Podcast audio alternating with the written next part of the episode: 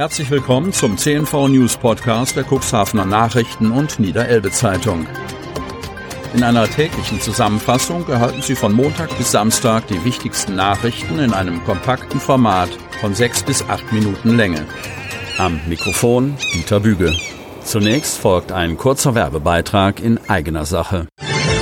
Unternehmen haben die Möglichkeit, ihre Produkte oder Dienstleistungen in unserem täglichen News-Podcast per Werbespot bereits ab 349 Euro mit einer Laufzeit von sechs Tagen zu präsentieren. Mehr Infos zu unserem Werbespot unter cnv-mediacompass.de slash podcast. Montag, 19. September 2022.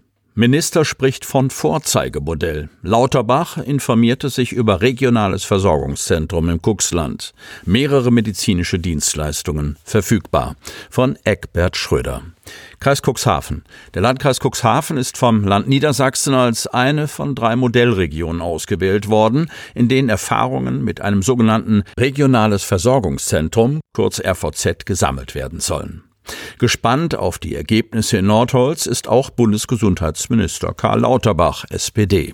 Er war am Wochenende im Kuxland zu Gast und setzt darauf, dass auch andere Städte und Gemeinden dem Beispiel der Kommune und des Kreises folgen, um insbesondere in ländlichen Regionen die haus- und fachärztliche Versorgung zu sichern und weitere gesundheitliche Dienstleistungen unter einem Dach anbieten zu können. Ein regionales Versorgungszentrum soll dazu beitragen, der ohnehin schon niedrigen und noch weiter sinkenden Versorgungsquote an Hausärztinnen und Hausärzten in ländlichen Räumen zu begegnen, damit gerade junge Medizinerinnen und Mediziner animiert werden, auch in der Provinz tätig zu werden, ob als Angestellte oder in flexiblen Teilzeitmodellen. Die Übernahme oder Gründung einer Hausarztpraxis passt bei vielen Ärzten und Ärztinnen nicht mehr in die persönliche Planung.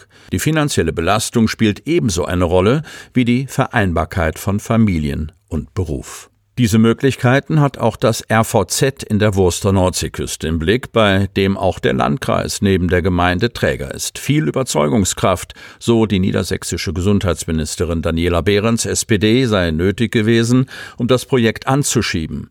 Und das nicht nur auf kommunaler Ebene angesichts der finanziellen Risiken und der Form der Gesellschaftsgründung. Vielmehr habe es auch mit der Kassenärztliche Vereinigung Niedersachsen, kurz KVN, einen Kampf gegeben. Da gab es es hohe Hürden. Kopfnicken bei Markus Itjen, hauptamtlicher Bürgermeister der Wurster Nordseeküste. Angesichts des geringen medizinischen Versorgungsgrades in seiner Kommune sei das RVZ ein wichtiger Baustein für die Weiterentwicklung der Kommune. Küstenmarathon unterm Regenschirm. Läuferinnen und Läufer aller Altersklassen trotzen der Witterung. Stattliche Zuschauerkulisse in der Otterndorfer Innenstadt von Jens-Jürgen Potschka. Otterndorf. Der Sommer 2022 hat sich ganz plötzlich verabschiedet.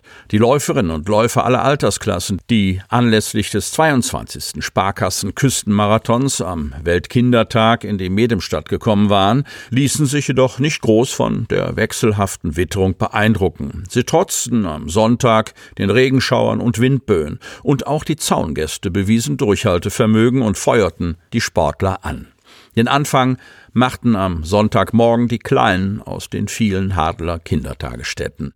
Ich bin noch ganz ergriffen vom Start des Bambini-Laufs, sagt Annette Butzke vom Organisationsteam und fügt hinzu, der Zuspruch war wieder riesengroß. Die Kinder waren vor dem Start ganz aufgeregt. Es ist immer wieder schön live mitzuerleben, wie sich die Kleinen freuen, wenn sie ihre Vorbilder einmal persönlich kennenlernen. Auch der vierjährige Samuel aus der Kita Bülkau-Bovenmoor ist an diesem Morgen dabei. Der Junge nimmt mit seinem Rolli am Bambini-Lauf teil und wird von seiner Erzieherin Manuela begleitet. Nach der Siegerehrung zeigt er sichtlich stolz seiner Mutter die Medaille. Seine Mutter wünscht sich, dass im Landkreis Cuxhaven mehr Veranstaltungen angeboten werden, an denen auch Kindern mit Handicaps teilnehmen können. Vom Laufsport fasziniert. Die Otterndorferin Elke Lührs hat sich für die große Runde entschieden. Für die 70-Jährige ist es der dritte Marathon. Ich laufe schon seit zehn Jahren in Otterndorf mit, doch heute versuche ich mich einmal wieder an den 42 Kilometern, lächelt Elke Lührs, die viermal in der Woche gleich nach dem Aufstehen ihre Runden dreht. Auch Niklas Aab, 19, macht sich vor dem historischen Rathaus warm. Er läuft den Halbmarathon. Der Teenager kommt aus Bottrop und besucht an diesem Wochenende seinen Vater in der Medemstadt. Das beliebte Familienevent Küstenmarathon lässt er sich natürlich nicht entgehen. Früher ein Schandfleck, heute eine Perle. Auf dem Bürgerbahnhofsfest wurde bis in die Puppen getanzt und gefeiert. Besucher strömten trotz Regens herbei. Von Joachim Tonn. Cuxhaven. Der Bürgerbahnhof ist ein Schaukasten für Cuxhaven, begeisterte sich Gunnar Koal seines Zeichens Seemann und ein echtes Cuxhavener Urgewächs. Ich bin angenehm überrascht über die Atmosphäre und die Freizügigkeit der Räumlichkeiten.